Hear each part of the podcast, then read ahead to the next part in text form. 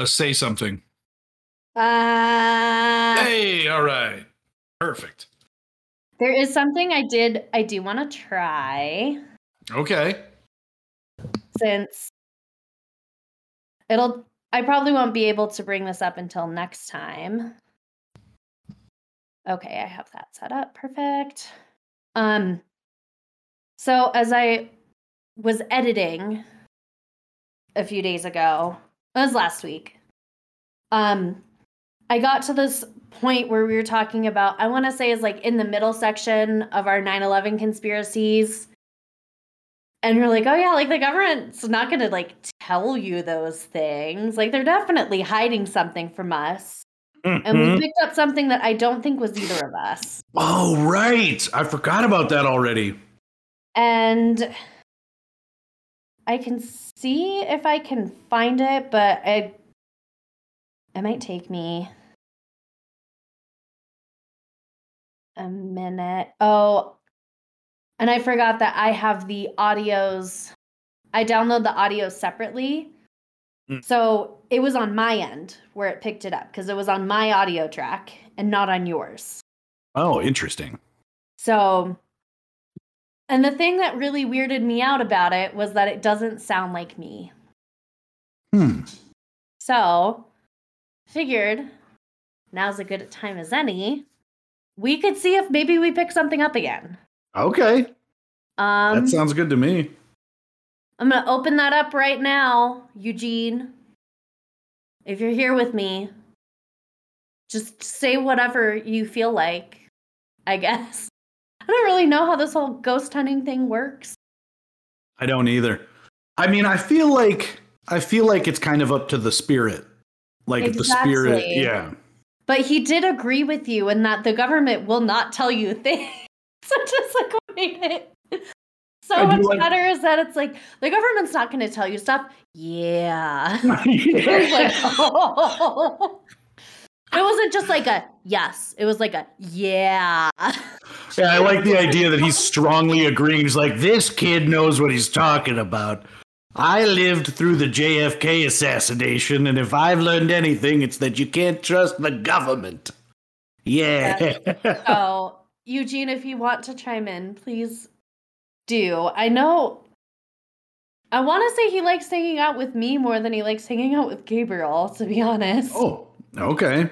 Because uh, I feel like he hangs around me more just in general, but that's that's just my interpretation. Well, didn't you say that Gabriel's a vet? He is. Maybe Eugene also was, and he's like, I hung out He with was. enough They were of both them. in the Navy, which is like the, kind of the funny thing is that they Gabriel was in the Oh. Navy and Eugene was in the Navy. forgot that you actually knew. Yeah, I forgot that you. I, I was thinking that Eugene was like a persona, right? No, like I actually looked up his uh information. His uh oh god, what are those called? It's not a eulogy, but you obituary. Like you put it in the oh, paper. Oh, yeah, yeah. I looked up his obituary and it said he was a naval vet. Well, that's That's cool. how I know that his name is Eugene and I know that oh gosh, I can't remember how many kids it said he had. I want to say it was like 3 or something. But you know, mm-hmm. little things like that. Yeah. I like survived by. Like And he had Cool. 20 cats. he did not have 20 cats, as far as I know.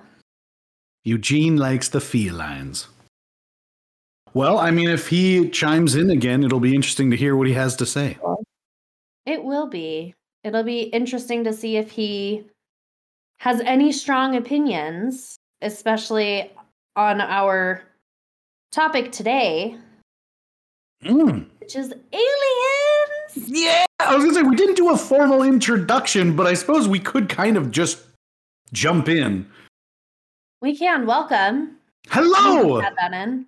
Yeah, you can all just listen to us talk about Eugene. We talked about him a little bit in previous episodes, so we're doing like a we're doing like a cold open for this episode. We're just gonna kind of be like, "Hey, how's it going? How's it going?" Then like, "Oh, you're in the episode already! Boom, nailed it!" Aha! Surprise. it's a surprise attack. Yeah, I do like kind of transitioning to aliens after uh conspiracies and then talking about ghosts.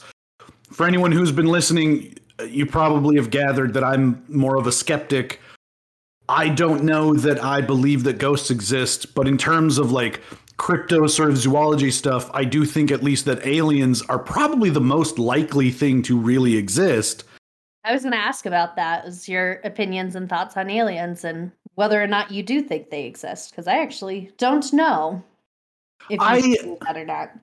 A, a- a science teacher actually of mine in eighth grade convinced me, and she had the the simplest argument that that uh, made me a believer. And I'll go a little bit more into it later of what I actually think. But she just said, you know, even if you're religious and you know we have telescopes, we can see how big the universe is. We know that there's a lot of stuff out there. And she would always say, like, if if we're the only thing that exists on this one little planet in this just by itself the vastness of our galaxy is like seems like a Mhm. lot of wasted space it's like, like, Yeah. what would be the point and then the more i got into like college and stuff and just thinking about the statistical nature of it as unlikely as it is that we would exist on like a perfectly you know situated planet in a galaxy that is incredibly harsh and trying to kill us like every second you'd you'd expect mathematically there's at least one more Yeah. And maybe maybe not like us but I'll, I'll get into I'll get into that with my own okay opinions. yeah and i will yeah. say that like do i think they visited us no Of the things that people consider to be evidence i don't find any of it compelling. I don't think I, I think the only thing that we would really consider to be evidence is like other people's firsthand accounts and we have no way to verify that. Um i think they're very interesting to listen to but the bottom line is we just can't prove it. And even considering how vast just the area surrounding our solar system is, it seems very unlikely that any other creatures have come from somewhere else to visit us. But even with all that being said, I find it really interesting to like chat about and think about and you know, Area 51 and all that stuff. It's it's really cool. It's fun. It is. And I can say from um having taken astrology in college, which was like Mm. or not astrology, astronomy. I was gonna ask for you to We clarify just to make sure. Astrology.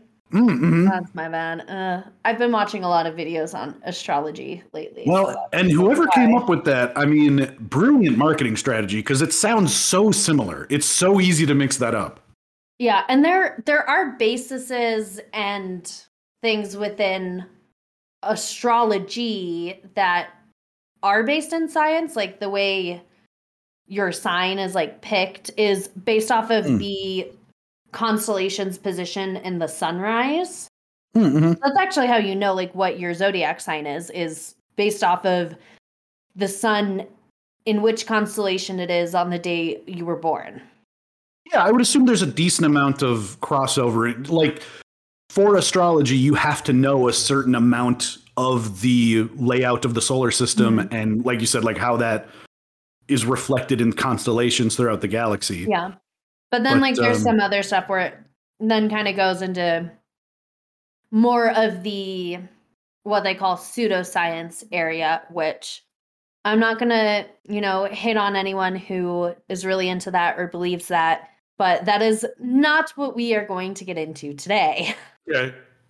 Fair enough. And before we delve into that, uh, since we've talked about the aliens already, I'll go ahead and talk about our, our pairings for this week real quick.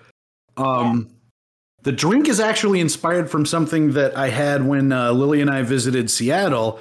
We went to this um, like crab restaurant on the pier, and I ordered a drink called the Kraken, and it's because it may it contains quite a bit of Kraken rum.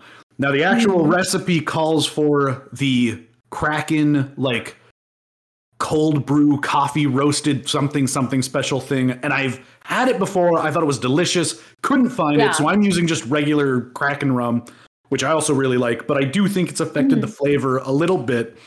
But then it- it's uh peanut butter whiskey and that restaurant specifically uses Skrewball and I was able to find that here. So Kraken rum, Skrewball peanut butter whiskey, and then cold brew coffee, a little dash of cream, and that makes the Kraken. But for this episode, I wanted to put a twist on it, and, and thanks to your genius suggestion, add just a little bit of the blue curacao.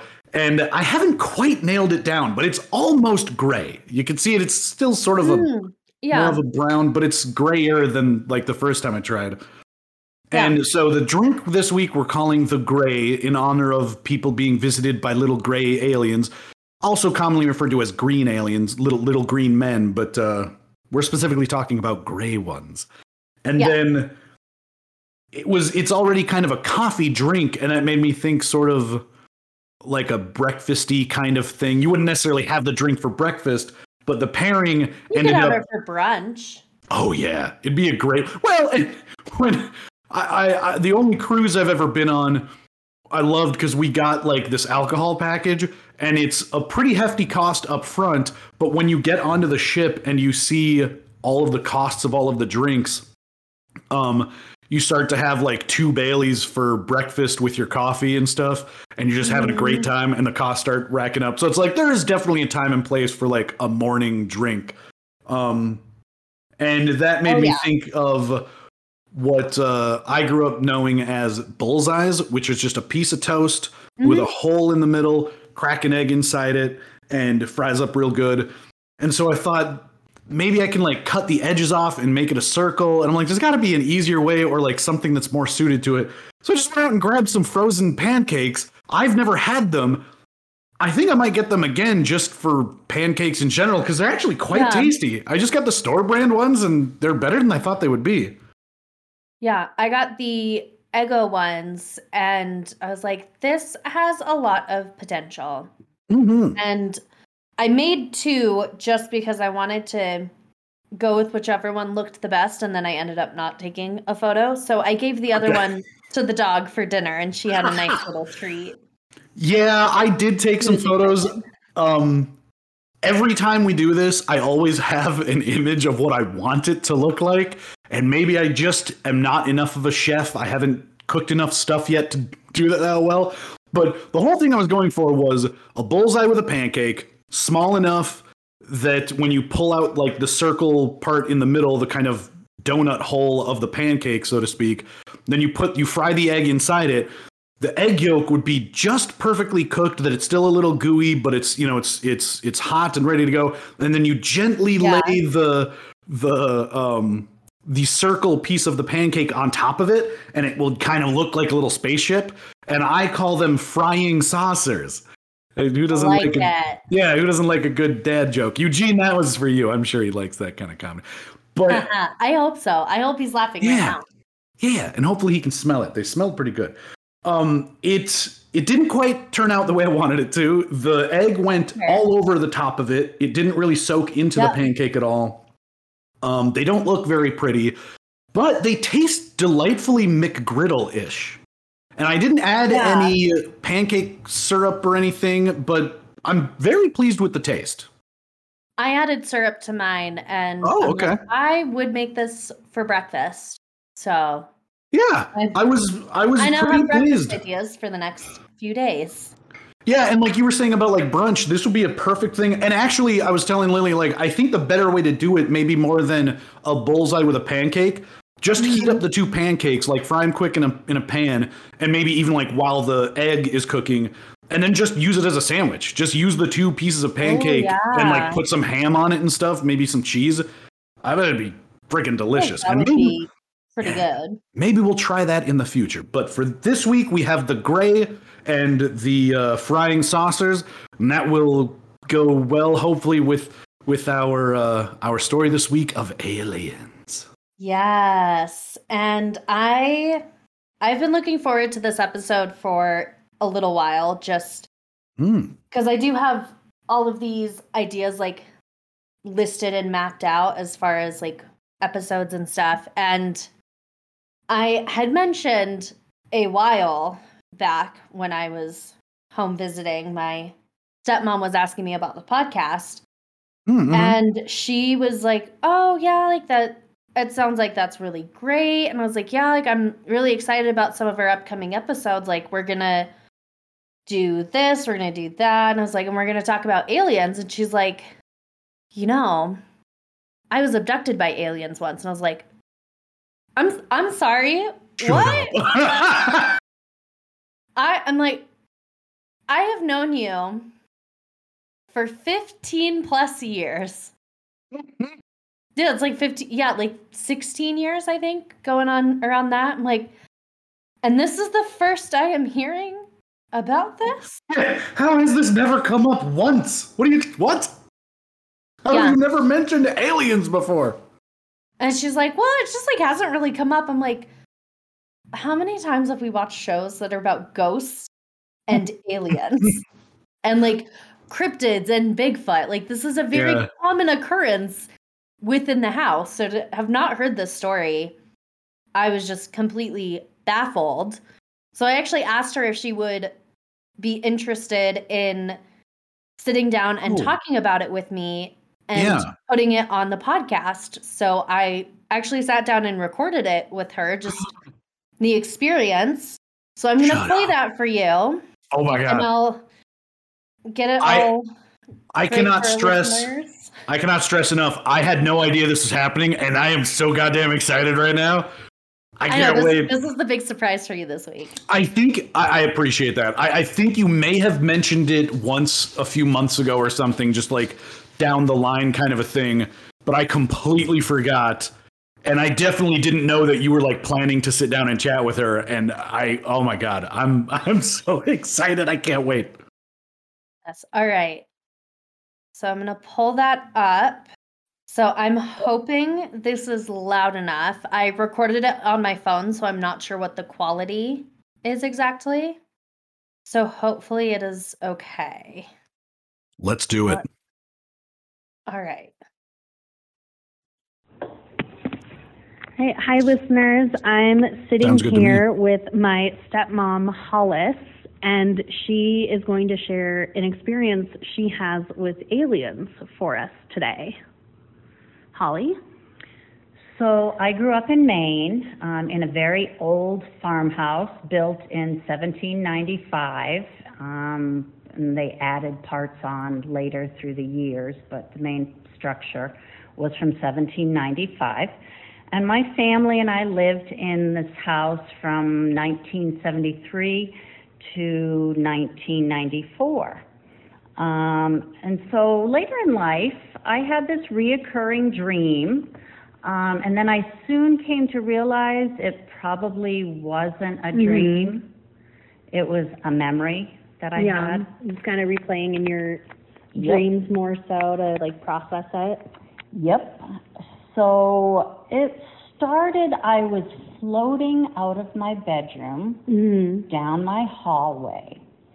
And I wasn't quite sure what was underneath me. I think I glanced and I got a glimpse of these beings, creatures about three feet high, gray green, big heads, kind of typical as to what um, people are seeing. Like the stereotypical Yeah. kind of almost cartoon alien that's like green gray with the big head and the big eyes. Yes, kind of. but very real Yeah. to me. Um, I'm not sure how old I was. I would say maybe I was a teenager at the time. So, uh, this being a big old farmhouse, we had two step, sets of stairs, a front stair and a back stair. So, they brought me to the back stair, which was a very skinny, narrow stairwell and very steep with a door at the bottom.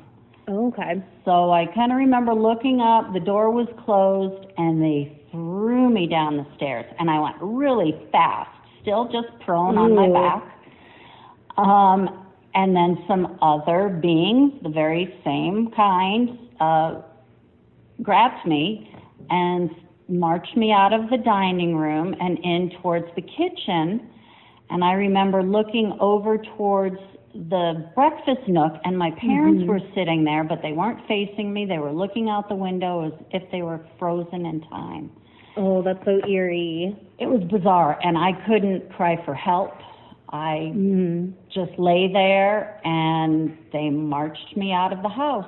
And that's where my memory ends. And through the years, I've tried to recall more of it, Mhm.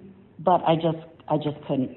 Just more the initial going down the stairs and leaving and then waking up in your own bed the next day type of thing.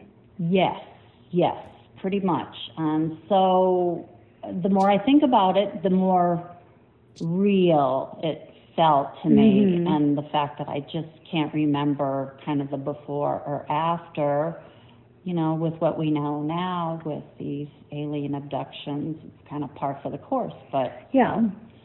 that's my story. Still a very interesting experience and thank you for sharing it with us and everyone listening today. My pleasure.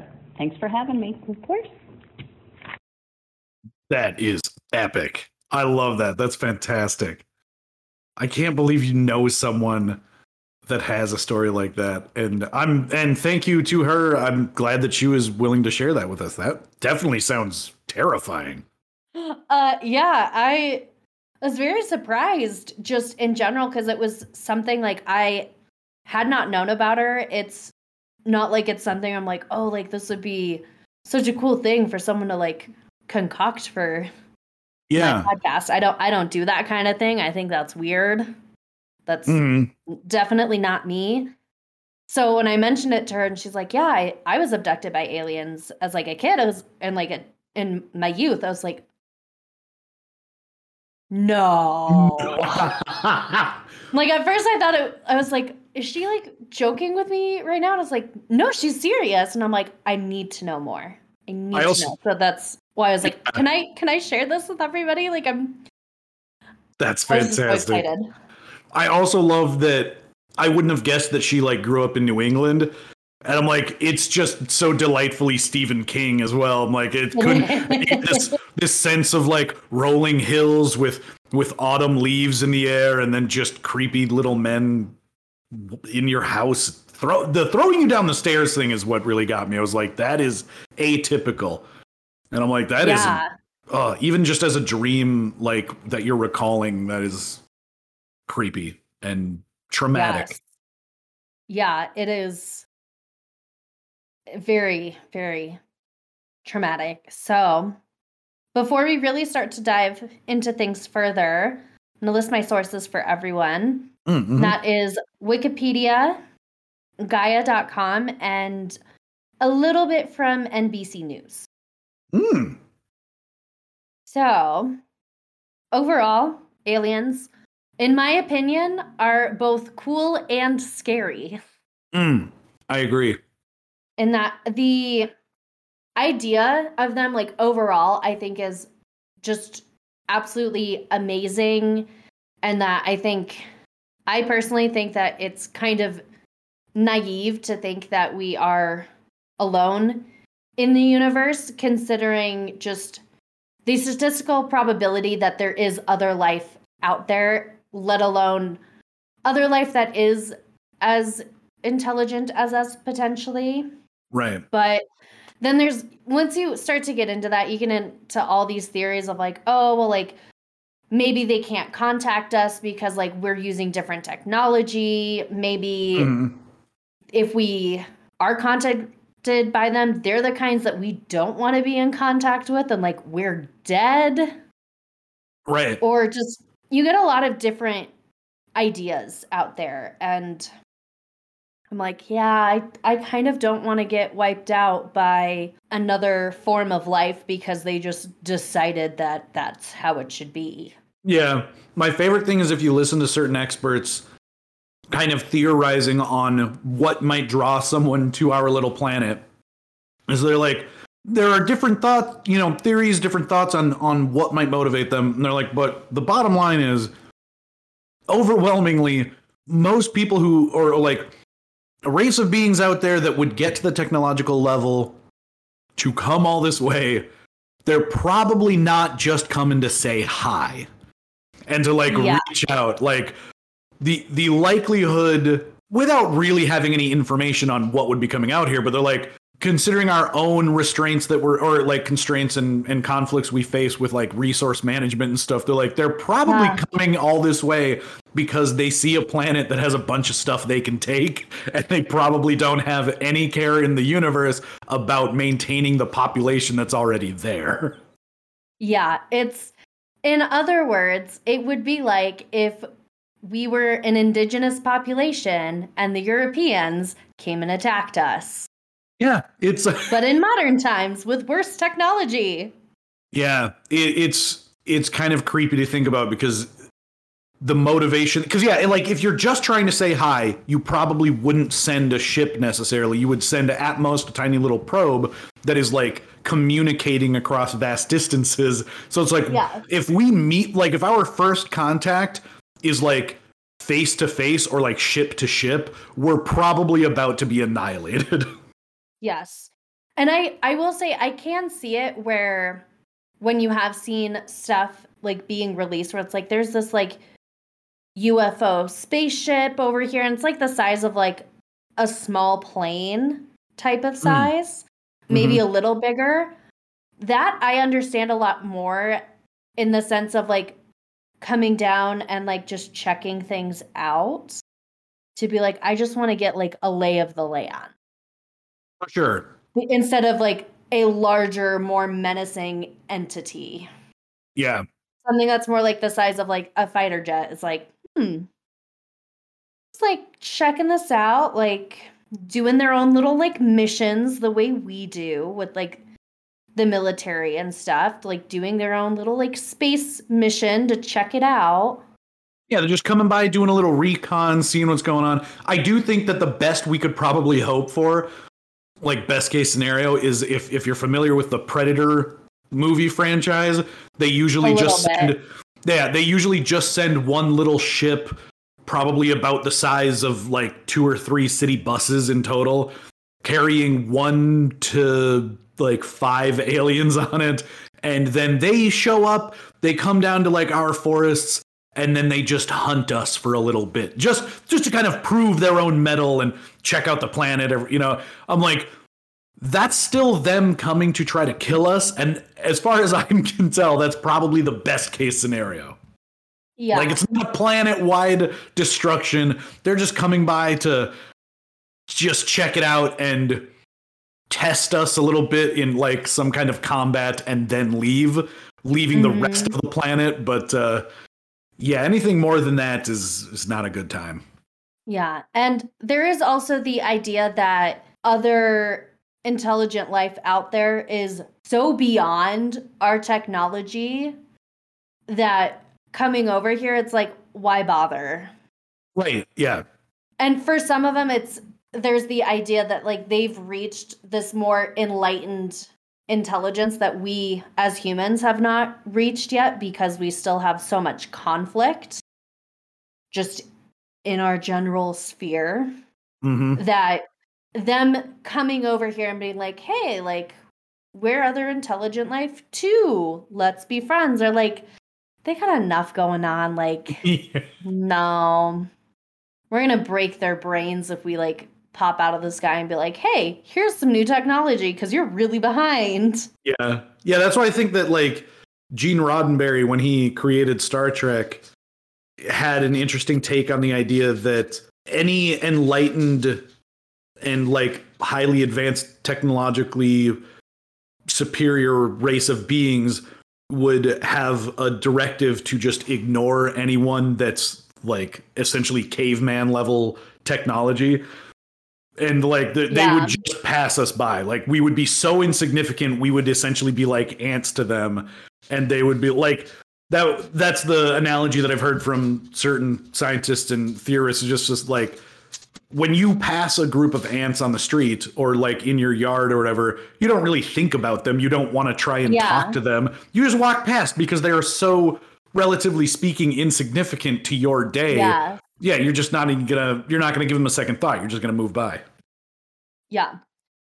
And so there's a lot of theories with that behind it.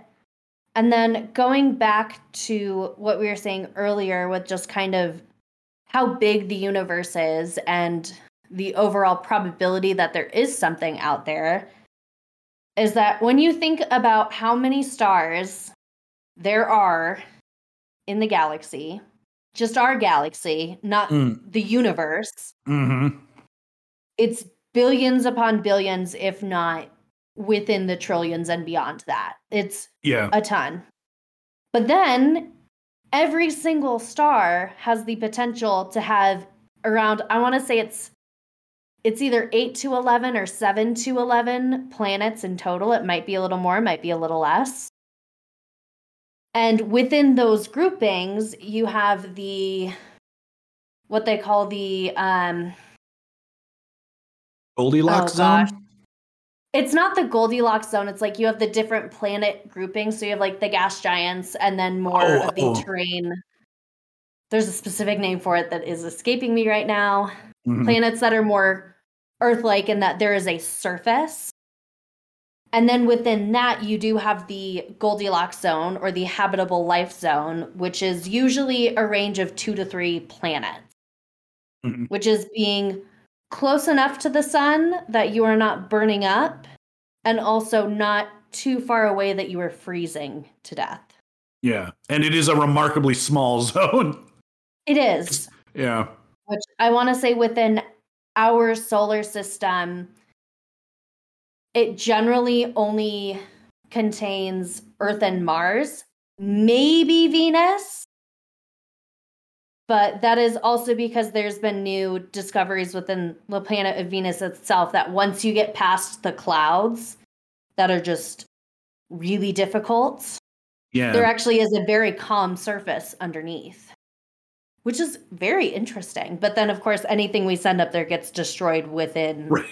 minutes. So, Yeah, there's there's uh, there's that. tec- there's technically an atmosphere and there's technically a surface on which some life could maybe live, but we would die instantly. and like Yeah. anything we would send can't withstand the pressure and the heat. So it's like Yeah. maybe there was life at some point. Probably And- not now. there is also the idea that um, there are certain building blocks for life in order for life to live within each planet.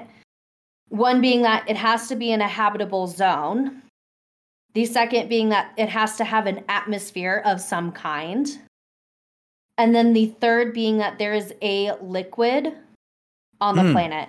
Mhm. It does not have to be water, which is a very common misconception that people have is that they're like, you have to have water on planets for life. You do not. Right. It has to be a liquid, which means that we can have planets with intelligent life where they're drinking like methane gas or they're Right. dr- liquid Like methane, liquid version. gas. Yeah, yeah. They're drinking liquid methane and like that's their version of water. Doesn't mean they can live here. Just means that the planet has life that runs off of that and has different building blocks for its life. Yeah, that's the one thing that I always take issue with with some scientists that you see on on the internet and in various interviews. They will sometimes sound so certain that like life cannot exist in this place on this planet, whatever. And I like that uh, someone like Neil deGrasse Tyson is always careful to say, "as we know it." Like Yes, the only as we know it. experience, yeah, the only experience that we have of of actual life forms is on our planet. We're carbon based. We require oxygen and water. Mm-hmm. It's like so we have a very particular type of living that we have to have, like a very particular kind of environment and things that we Yeah. need. And he's like, so it's possible there are other forms of life based on nitrogen or something, you know, that that are Yeah. off in different areas. So it's like we might not be able to detect them yet. Maybe they're microscopic. It's like it's possible they live in these places. They would just probably also be so bizarre to us that we might not even be able to communicate with them. Yeah, it's Yeah. like so far as we know it, we haven't found anything else yet. Yes. And it does seem like a lot of our search for extraterrestrial life and other planets is more based in finding planets closest to our own Mm-hmm. Versus just generally looking for planets that contain those three things. Right, right. Which, to be fair, it is easiest to start with ones that are closest to our own than it is to go Mhm. with ones that are very vastly different. Yeah, it's also easy to understand that like it they might tend to look for things that are similar to Earth just because that's what we're familiar with. But Mm-hmm. it's what we again- know. Right, yeah. Start with yeah. what you know. Yeah, start with what you know and expand from there. Yes. So, and I can say from what I have heard and researched, we currently have two planets we found that are very Earth like. Mm. One of them is really far away, which I want to say they call it, I think they call it Planet X, which is like the first one we discovered that looks very Earth like. And then they found one more recently within, I want to say within the last few months, that is another Earth like planet. Wow. Yeah. Just we've- pop up like daisies all of a sudden. Yeah. As my astronomy teacher used to say, planets are the cockroaches of the universe. They are everywhere. They are literally everywhere. Like, I, yeah, They're yes, they are. So, the aliens in particular that we are talking about today, as far as extraterrestrial life, are the Greys. Yes.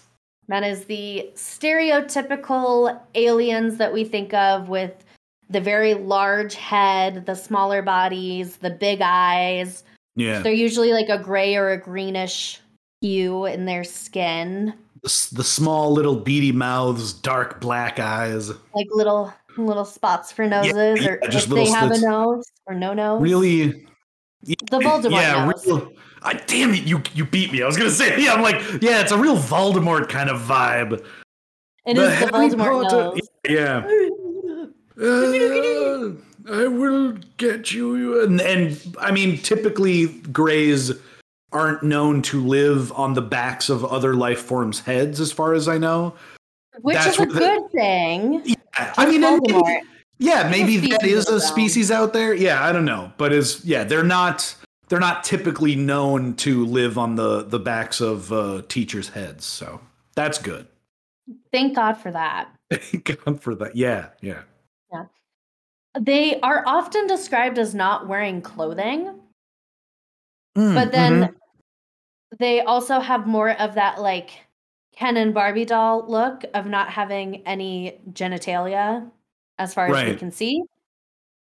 Which some people believe that because of that, they can only reproduce from cloning technology.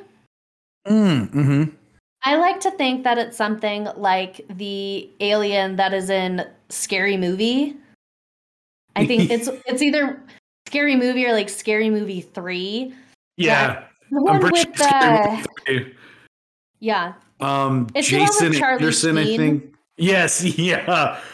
there's Real quick- alien in it. Yeah, a lot of those movies are so dumb, but it has one of my favorite moments of any like really campy, shticky comic book or not comic book, but comedy movie of all time. And it's where I, I think it's Charlie Sheen, Jason Anderson, and I think a very early career um uh, oh my god, I can't remember his name now. Black comedian, often in movies with Dwayne the Rock Johnson now. oh, Um, Kevin Hart. Thank you. Yeah, I think it's Jason Anderson and Kevin Hart are playing kind of a comedy duo, and they're they end up Yeah. Following Charlie Sheen around. There's a moment where they're all getting ready to like go and confront the aliens that have just shown up, and they're carrying Mhm. shovels. And Jason Anderson says something like, "Let's go fuck them up," and then he he kind of uh, moves his hand up, holding the shovel, and then slams it down as if he's cocking a shotgun, and it makes the noise, and then a shell pops out of it, and they run out, and I'm like. That doesn't make any sense, but it's the funniest thing I've ever seen. Yeah, and I'm like, but that's just what an action movie is. Like they have entered the action part of the film. So he cocks his Yeah. shotgun, ejects the shell, and then they run off to join the fight. I'm like, that's there's a lot of stupid stuff in those movies. I absolutely love that moment. There is. Oh, I love it. But I was thinking about it. I'm like, you know, like we don't necessarily know what like their internal body composition is. So it could be Mm, something mhm. like that because when they do actually spoilers for anyone who has not seen it, which I'd be surprised if you haven't, go watch it. Um, so they they like do confront the aliens, and they're like, "Oh, you're actually like the good guys." And they're like disgusted that they shake hands. They're like, why Yeah. would you do that? No. Because they like pee out of their finger. Yeah. Which also feels strangely relevant to like the last few years with COVID and how we've had to get Nobody away from that. Yeah, yeah. And it really does feel you get used to not doing it, and so anyone extending their hand to you is like, "Oh no, we're not supposed to." Like, Ugh, uh, that's uh, gross. uh, uh, I don't want hands. Yeah, in a weird way, they were telling the future of what was going to happen during a pandemic. Yeah, they're kicking each other in the crotch to like say hello and goodbye. Well, and I also think I've heard that like another theory is um, sort of lack of obvious genitalia and and not wearing at least what we would perceive as clothing. Yeah. uh, is is this idea that they are so far advanced they have they're so much farther down like their evolutionary trail? Because it's possible they've been around you know for many more millennia. And so it's like they're just so far beyond what we would even comprehend as as like beings would be and it's like they don't even have a concept of clothing anymore because it doesn't factor into their lives Yeah, it's yeah, it's one of those things that it's like either they have clothes or if they do, it's like the same color as their skin, so it blends Right. in. mm-hmm. And it's just kind of one of those things. I'm like, okay, just because you can't necessarily see it at first glance does not mean that that's not there. Just because you don't see that they have sex organs doesn't mean that they don't have them. Like right well and think Unless about you the creatures like like taking them apart, right I don't think Well- is a good idea. Yeah, and like like uh, lots of rodents and stuff that you see crawling around, or especially more like lizard-like creatures. I'd say like snakes. Yeah, yeah. I think to the average person, unless you study those kinds of creatures, you wouldn't have any idea what their genitalia were, Yeah. they are on the creature, or what even to look for. So it, it can make sense that we wouldn't necessarily uh, pick up on that right away, or Yeah. the, the one the only ones that ever visit us are just the creepy nudist ones that have been kicked out of their, their own been kicked out societies. and ostracized Yeah. in the community. and they're like, let's They're go like the fuck the nudist humans." colony over there. Like, uh, Yeah, they're and they're visiting the just- humans again. they're the creepy ones that go and and fuck around with the humans. And they're like they're actually trying to do these weird sex acts on us, and it always just ends up in like horrible dreams and shit. And they're like, it's like, these humans, yeah. Yeah, it's like these humans are just squares, man. They always freak out, and it's, it's not, but they keep coming back. They keep coming back for more. Yeah, It is one of those things like we don't entirely know. So who's to say? yep. It's all a guess at this point. Yes, but they do have the more skeletal, long arms and legs that are a little spindly, Yeah, and creepy. they're they're completely hairless, and a little more reptilian, as far as like not having a hair, not having a nose necessarily, Yeah. and not having ears. Uh, there are two distinct groups of gray aliens, and that there is a group that is three to four feet tall, and then there are some that are six to seven feet tall. Oh, And they are very much different groups. huh. I never even thought about that. I think I always just think of the the shorter ones, but yeah, now that you mention it, I suppose there are accounts of of taller ones too. Yes, I want to say they're usually leaning towards the seven foot side. They are very tall. Large, yeah, like not large creatures, but tall and imposing, looming over you. Mhm. Creepy. Yes, they are considered to be more reptilian humanoids. And being more human is that like they are bipedal, they have more of the human type features like arms and legs and hands and fingers with opposable thumbs Mm-hmm. and having more of the upright shoulder, torso, hips, legs composure. Yeah, they they they Yes. sort of they sort of look like us, but they're not us. Yes, they look like us, but they're not. They go by a few names, Mm. which is the Zeta Reticulin. Oh, I wasn't expecting it to sound so scientific. Like, and again, these the names you're talking about are just for the tall ones. These are for both. They use them Okay. interchangeably, which I'm like, Well, then, I'm waiting for one of them to come down and be like, it is so offensive that you group us in these with yeah.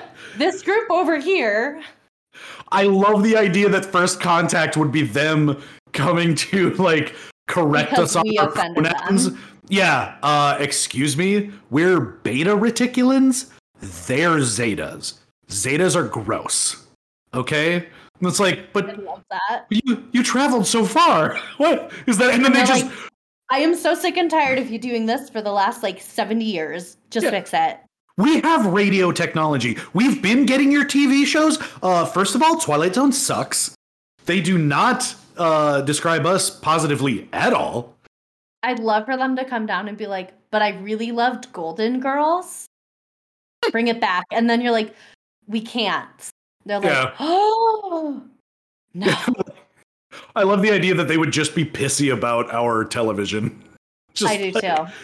Look, we're not creative on our planet. We can't do stuff like this. Can yeah, do the Golden Girls again? It's like you're 40 years too late. It's kind of there was sort of an expiration date on humans, and you have passed it. Yes. So Oh. other names they go by are the Roswell Greys, Roswell Aliens, and then hmm. Greys or the. Greys. Do you have any idea where Zeta Reticulin came from? I do actually. Okay, great. Because I'm like the Roswell thing or just the grays. Like, that makes sense. We all hmm. associate it with Roswell. Gray is their color. Where the hell does Zeta Reticulin come from? So it comes from the abduction of Betty and Barney Hill. Oh, just oh, shut up. famous abduction. Their last name is Hell? Hill, Oh, my bad. Continue. I mean, that would be quite a name. Yeah, I thought that would be a hell of a. Well, there it Hell is. of a name. Yeah, jeez. Hill, okay. So the name Zeta Reticulin comes from the sky map that they gave Betty, and that that is where they Oh. said they were from. Was this certain star system called Zeta Retic? I think it's Zeta Reticuli, yeah, something and so they're of that nature. reticulans. So they are right. reticulans. That does ring a bell now that you mention it. Yeah, okay. The Hill, the Hill family. Yes. Uh, They are Great. thought to be controlled by having a hive mind mentality. Mm. which is also known as like swarm intelligence, in that they are kind of more decentralized and they're like self organizing, but it doesn't seem like there is this person giving out direction directly. Right. So it's not like a queen controlling a, a mind. Like they're not one organism. They just kind of have a group think. So they're they're still technically individuals, but they work Yeah. kind of as one unit.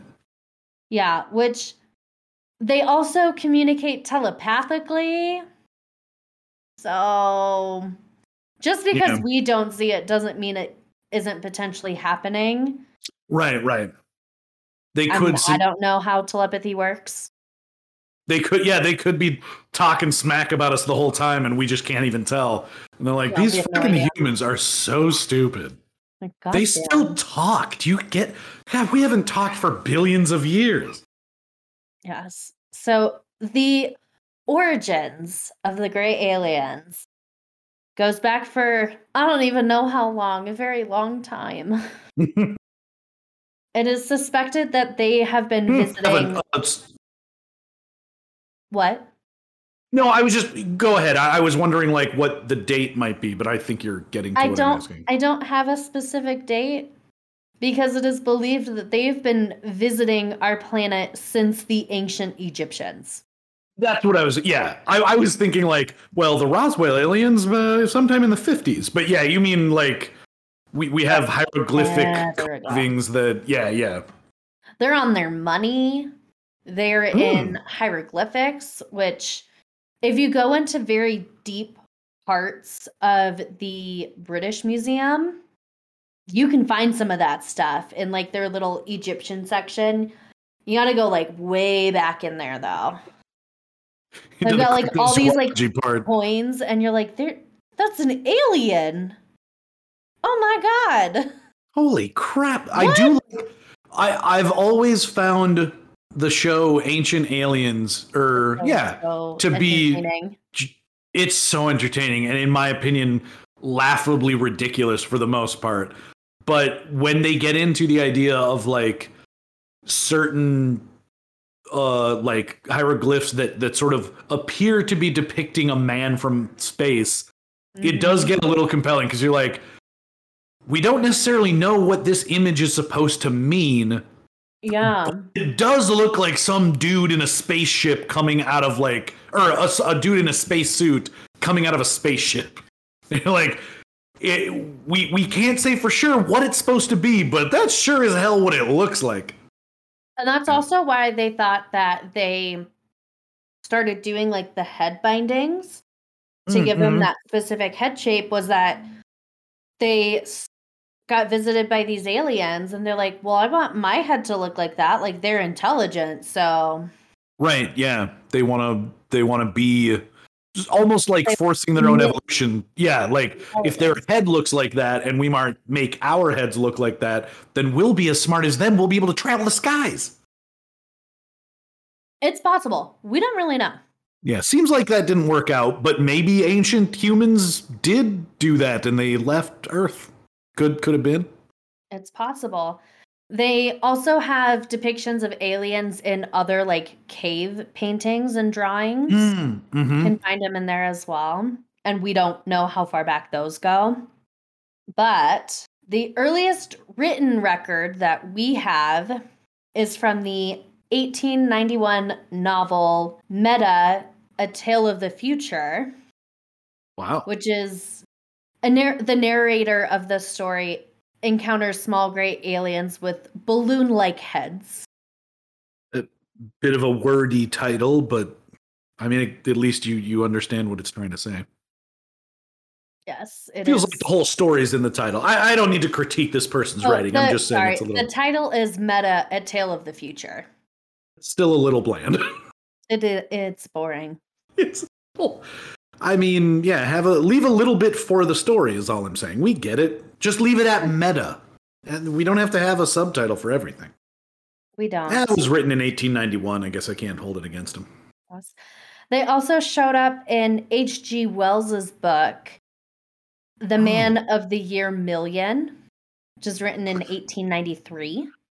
Wow. And he describes humans with no hair, no nose, no mouth, and very large heads. He also depicts the Eloi, which is similar, I guess, or I want to say that's like what he named them in Mhm. his book, The Time Machine, which was written in 1895. I always forget that. Like, I wouldn't have thought that that kind of uh, sort of intriguing sci-fi writing was happening so long ago. It really feels like something that didn't come around until at least like 1930s. But uh, that's some old timey writing. Well, I want to say H.G. Wells wrote War of the Worlds before I think so. that. Yeah. And that was like a big deal for people because that was one of his more popular works involving aliens. Well, and I think too that it's more commonly known as the the radio play. Uh, That like verified and- millions. Yeah, coincidentally by another Wells uh, generation later. And so I suppose maybe that's just why I associate it more with like the 50s. But yeah, I mean, H.G. Wells was quite a time ago. Yes. We also get information from the occultist Aleister Crowley, who I very Mm. much want to do an episode on because he just Mhm. is a very interesting person. And that he described having a meeting with a being extraterrestrial of some kind named Lamb. Um, I'm sorry, lamb? Like Yes. Oh, okay. which he described to be similar to the gray aliens. But name but this was just an individual named lamb. The alien is named Lamb. Right. Yeah. All right. I mean, they, you know, they might have names that just happen to sound like things that just. I'm just saying, from a writing standpoint, that feels lame. Yes. So he believed he contacted these beings through a process he calls the Amalantrah workings, hmm. which he thinks is what allows humans to contact and connect with beings in outer space and across dimensions. Wow. it's quite a device. Yes. Well, this alien lamb, his homeboy, his homeboy, has Uh-huh. had other encounters with other people. Oh, in other is- dimensions and in other planets. Just other people here in Earth. he's got a he's got a device that can take him, as far as we can tell, literally anywhere in all of existence, and he uh, just comes and hangs out with Earthlings. Yes, he All right. He has hung out with other occultists and a few ufologists. I guess hmm. it's like what he's Oh, cool. doing with his time. Look, Oh, I, man. I know I have this cool device. I've gone everywhere in every time. Earth is the only other place that has people. So I'm going to keep coming back. Yeah, but people have described being visited by him specifically, which I think Oh, is very okay. interesting that they're like, oh, yeah, it's this one specifically. And they have all described him as having a cold computer like intelligence and that intelligence being utterly beyond human comprehension. I am Lamb. I'm. I'm not great in social situations. He might not be. He I, might not be. I- He's doing he's probably just doing his best. yeah, exactly. He's just like, I have existed for so long. I don't know how to interact. Yeah. And that's why he keeps visiting Earth because he's just like, you guys seem cool. I need friends. Yes. So they have also made an appearance in the Swedish novelist Gustav Sandgren's book, The Unknown Danger. Ooh. And this is where they have been described with having clothing, is that he described them as having soft gray fabric on. Mm, okay. Wh- Which is an account that seems not to have gained prominence, as we all like. Just about every other story seems to be like, eh, they're naked, gray skin. He's like, They're "No, naked, they- fine. yeah, but maybe they're just wearing suits. Nah, they're naked. That's what we all like to they're think. And next, we have a brief overview of abductions. Yes, this is the the meat of the subject. Yes. The most important being Betty and Barney Hill. And their story kind of became the famous archetype for alien abductions. They were abducted in 1961 as they were out driving in their vehicle. Which Mm. this is a whole story in itself and could be its own episode. So I'm going to just do a Mhm. quick little skim across the surface. So they were driving, they saw this bright light off in the distance and this like big saucer type thing. They saw like a very bright light in the center in like the center part of it and saw like shadows of human like figures in the window. And within that time had some sort of time lapse, were abducted, and then like they were back in their car and they're like, it's been three hours Mm. what happened. And through kind of processing it, doing a lot of therapy, they started having these memories of being abducted. So they had a huge time loss from it. And they both suffered some pretty severe PTSD afterwards as well. Yeah, that does not sound fun. No, there was some suspicion with their abduction, and that people are like, oh, they got it from this TV show that aired like 12 days before and this and that and there's there's always going to be skeptics Right. out there but i i'd say it's pretty hard to fake having ptsd I think that's a very, I personally think that's a very hard thing to fake. Well, and I think there's a theory too, just like in psychology, that it's one of the origins of the idea of like a shared psychosis, which I don't know if they Mhm. can even necessarily prove, but they're like, well, they both saw the same thing. They went through this trauma. It's probably some psychological thing. That's There. possible. There, we solved it. It's not aliens, it's their crazy minds. so it has been reported that 73% of alien abductions and encounters in the US are from the Greys. Hmm. 50% in Australia are the Greys. Hmm. In the continental Europe, it is 48%. And then Wikipedia said 125% in the UK, which I think is actually just 25%. What the hell? yeah, that's. The fact that it's 125 kind of made my day. the a lot of the incidents are sort of doubling up on each other. It's the idea that these they're the only country that has individuals who have been abducted so many times that they count like an extra count percentage. Right, Exactly. They count extra. Exactly. It's Yeah. it's possible. Mm-hmm. Uh, one thing that is very common is that the abductions are generally very traumatic. Yeah. Most people don't want to talk about them if they can even remember them. Most of them don't. For some people, if they do remember things, it's very small bits and pieces. They don't generally remember the whole thing. Some absolutely do. And they're like, I don't want to talk about it. Or if they do talk about it, it takes a very long time for them to then talk about it. yeah. And it has been noted to be as traumatic as being sexually assaulted or in military combat. Right. I, I will say that even as a skeptic, I, I personally don't know if I believe in any actual accounting of abductions.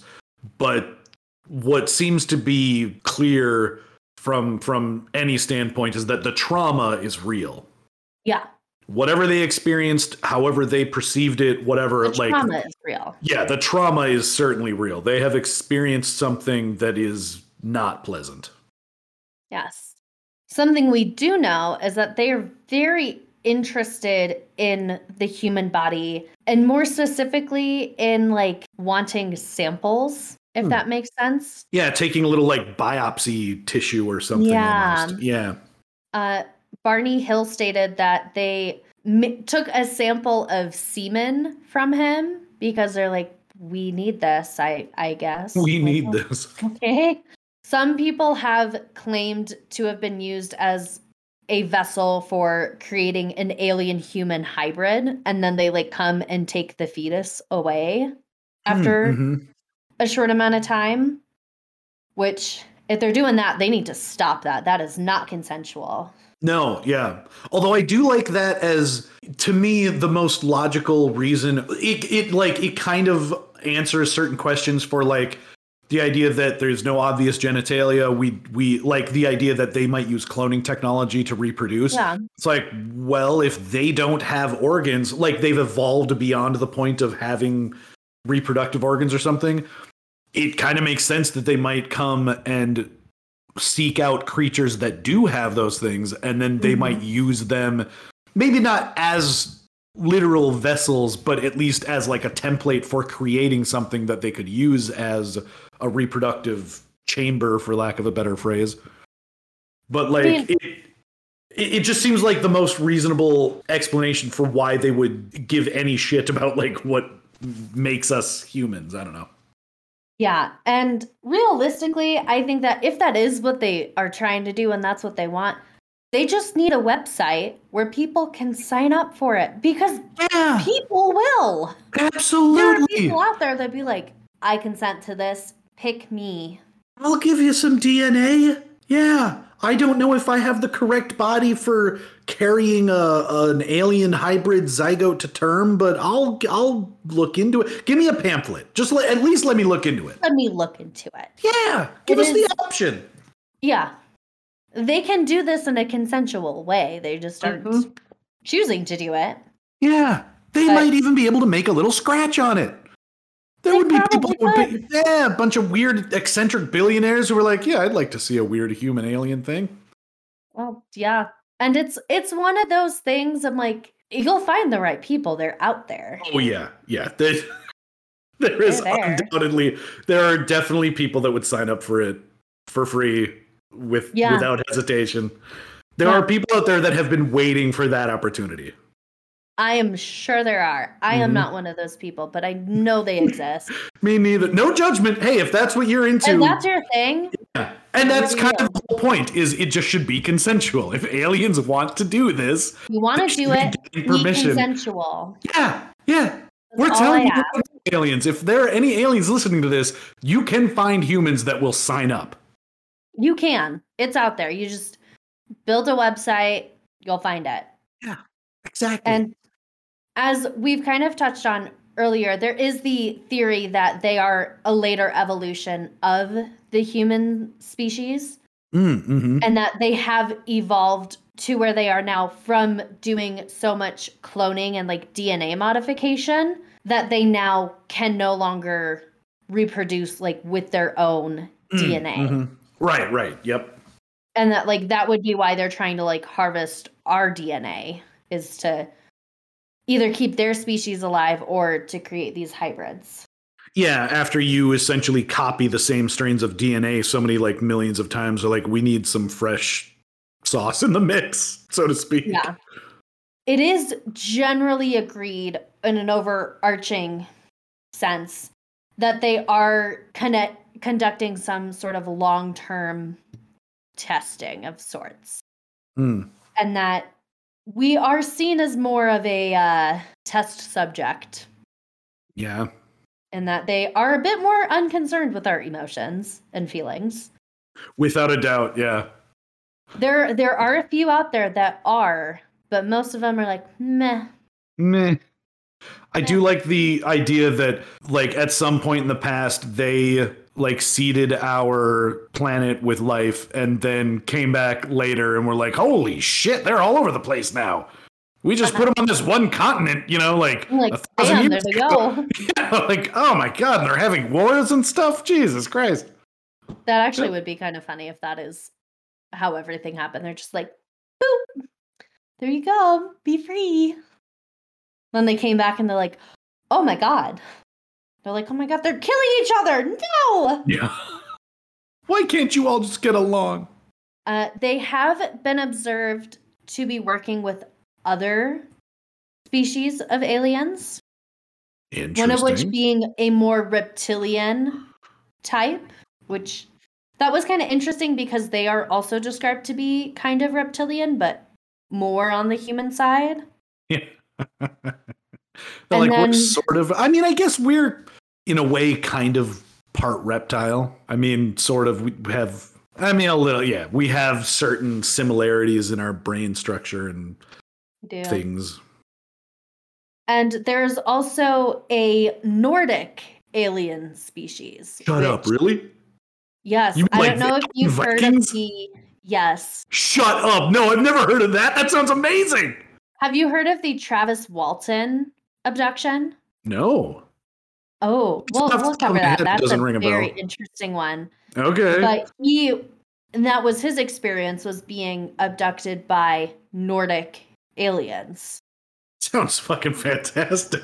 And he's like just meeting like you wake up Valkyries and you're like, drinking a bunch of beer. I, am I with just like a bunch of like Swedish supermodels? Yeah. Hello. happened? You kind of passed out. We are having a big party just for you. No, that's more think German, that's- I think, but Yeah, very It's fine. similar. it's it's So- similar, yeah. With aliens being aliens, there are a lot of conspiracy theories Mm, that mhm. pop up. And oh, I just completely skipped over Roswell. Let's talk about that real quick. Big one that everyone's waiting to come around. They're like, are they The really big not one. Yeah, you know. Really not talk about this? So there's also Roswell, which is the big famous crash that happened in 1947, where a flying saucer crashed into Roswell, New Mexico. Uh, they didn't link gray aliens to it until 1980, technically, but the saucer was discovered by, I believe it was a local farmer, and that they like crashed in his field.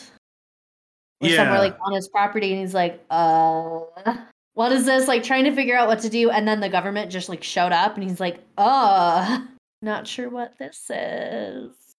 well, this looks like some weird space technology. Yes, and like to this day, the government will say it's a weather balloon. It was a Nothing weather more. balloon that came and crashed in the field. It is nothing else. Everybody get over it. It's nothing. Yeah, it's just weird stuff. Stop looking at it. Mhm. Yep. But there were multiple eyewitness accounts to government officials carrying and handling these unusual proportioned, bald, child sized gray beings. Weird. Most likely aliens, I think. Uh, yeah, it's some weird cloning program. The government's not going to tell us. We know that. So there are a lot of conspiracy theories Exactly. Yeah. surrounding aliens, going back to that. Okay. Okay. Perfect. Conspiracies. Yeah. Yes. So one of them is that, you know, the whole government denying and being like, this isn't real. Mm. This is not what you think it is. No. Yes. Right. Yes, The weather balloon. Yes. That's just tissue paper. Yes, it's that it's part of this government disinformation deniability campaign. Near the government, that's kind of more the general public. Ignorance is bliss. Yeah. The less they know, probably better for there are some people out there where like this would be too much for them. And I Oh, think yeah. that's fair to say. I don't think that's the general public, but I've also seen people do very stupid things. Just working in retail. Yeah, there are definitely people who like there are examples of people that you can put forth that makes you understand why the government would the government would keep stuff under wraps. Yeah, I and I can say from my own experience, I did have someone be like, "What time do you open?" It says you open at 8. I'm like, "We open at Oh. 8 and it's, you know, it's 8:02 now." So, yeah. we only I will not let you in a second before. We open at 8. Yeah. They're like, "Oh, but like some stores open 10 minutes before." And I was like, "Most do not. That's a lie. No." Yeah. no, I don't know anyone who does that. You open at 10, it is at 10, not 9:50. And even if other stores do, this one doesn't. One doesn't. Those are our hours. Get used to it. Oh, and I'm like, okay. Yeah. It's not my fault you decided to get up at 6 a.m. Yeah. Your job doesn't start until 9. What are you doing here? Just people are so weird. So yeah, they really are. I understand that and keeping people in the dark and you know, just deny, deny, deny. Yeah, exactly. Sometimes it's just the easiest strategy and the most effective occasionally. Yeah. Some people believe that they are the product of a mind control experiment through the government. And I mean, we found out MK Ultra was real, so yeah, that does kind of make anything possible. it honestly does. That's I think that's the thing is we find these things that the government has been doing. We're like, you thought this was a good idea Right. All right. So we gave a bunch of people LSD. And didn't So tell them. Like, come Yeah. on. We needed to know what it could do. It's called having scientific experiments that are Yeah. ethical. You people didn't is. need to know. Yeah, part of the experiment was making sure that no one knew. And now we know that it's also not a good idea to do that when no one knows. Yeah. But we wouldn't have known if we hadn't not let them know. Checkmate. Oh. they have also become linked to the New World Order. Oh, yeah, that makes sense. And they also could potentially be part of the military industrial complex, and that they are a very secretive branch of the military. wait, wait, aliens themselves are a branch of the military? Okay. Yeah, that one got me a little bit. I'm like, but which military? Well, We're not a yeah, united military. that's true. And also, I feel like it would be hard to have enough aliens on the planet without the general populace finding out that it makes an entire meal. I suppose if they have advanced enough technology, they wouldn't need to have that many actual aliens. They would only need a handful, probably. Yeah. Keep them in a very specific branch that's a very need to know. That's what Men in Black was all about. Yeah. Well, except that was also about aliens living in plain sight among us, so maybe not the best example. Anyways, there's there's reason to think yeah, there's reason to think that they could be among us. And they Yeah. are apparently enlisting. They are enlisted. Yeah. Look out. So that is that is our overview of gray aliens. Nice. I liked I liked how many different places that touches. I was not expecting it to go. I think the last one is the one that I am most curious about now. I really want to know who thinks that they're service members and in what branch and maybe not even necessarily the US. I mean, I suppose they could be elsewhere, but that I definitely am most curious about that now. Yes. I got so many things I'm so intrigued by now. Just Well, watching thank- this. Well, thank you for telling us about gray aliens. I had fun. Of course. Good, good, excellent. Do you do you have a rating for the food and the drinks this week? I am gonna give the food a solid seven and a half. Nice. I enjoyed it, but I I'm a little particular about breakfast food sometimes and Yeah. that I want things to either be super savory or like Mm, I'm sweet on like occasion. right. But I do think this does touch more of that like sweet savory combo and I do like that. And then yeah. the drink I'm going to give a 9 cuz I'm a very big fan of like white Russians and that is like what Yes. this was to me.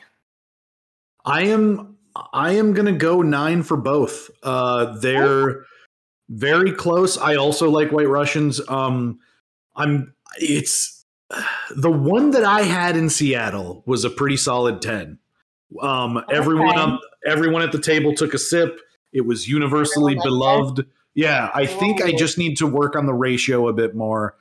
I think I actually need to reduce the amount of alcohol and the amount of coffee because I put in like five shots of coffee for two or like no, I think I put in yeah, no, I, I think the ratio is technically like three parts coffee to two parts alcohol. But I think I needed more cream overall to kind of balance out the heaviness of or not heaviness, but like the bite of the bitterness of the coffee and the alcohol. But I Makes think it's it's nearing perfection. It's almost like the perfect drink to me. Ooh, Um good. and then I think it pairs really well with the little uh, pancakes. And it does pair well together. I'd give the pairing like an 8. yeah, it's so close to being a 10 for me. I was surprised how much I liked it. But I think kind of what I had mentioned before, I think the better way to do it would be instead of trying to make the pancakes into bullseyes, just kind of fry up the little pancakes and use them as like buns for a sandwich. Make one Yeah. egg, put on some like cheese and some ham and stuff. Mm. Ooh, that'd be be good. Make a little sandwich with that. Yeah. Yeah, Yeah. with a little breakfast sandwich. Probably cook it up pretty quick and be nice and easy to go. Yeah. Yeah. No crusts. So for those pickier eaters, there you know, there's nothing to remove. It's almost an uncrustable like breakfast sandwich. Also, why don't uncrustables make like egg sandwiches? I don't know. That is a great question. Yeah, just pre-cook some of the For eggs, put in some like bacon and stuff, then just do whatever they do to make it an uncrustable. I gotta contact some people. We gotta patent this. We do. Copyright today.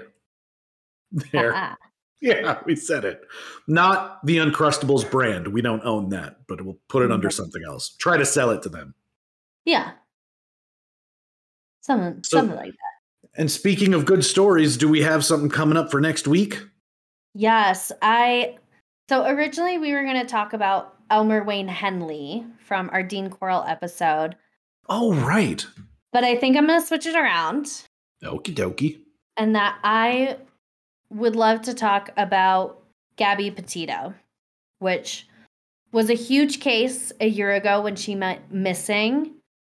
And I didn't want to talk about this at like shortly after it happened just because of everything being so insane and in some ways kind of the amount of media coverage it was getting it's hard to kind of get all of the details straight as Right.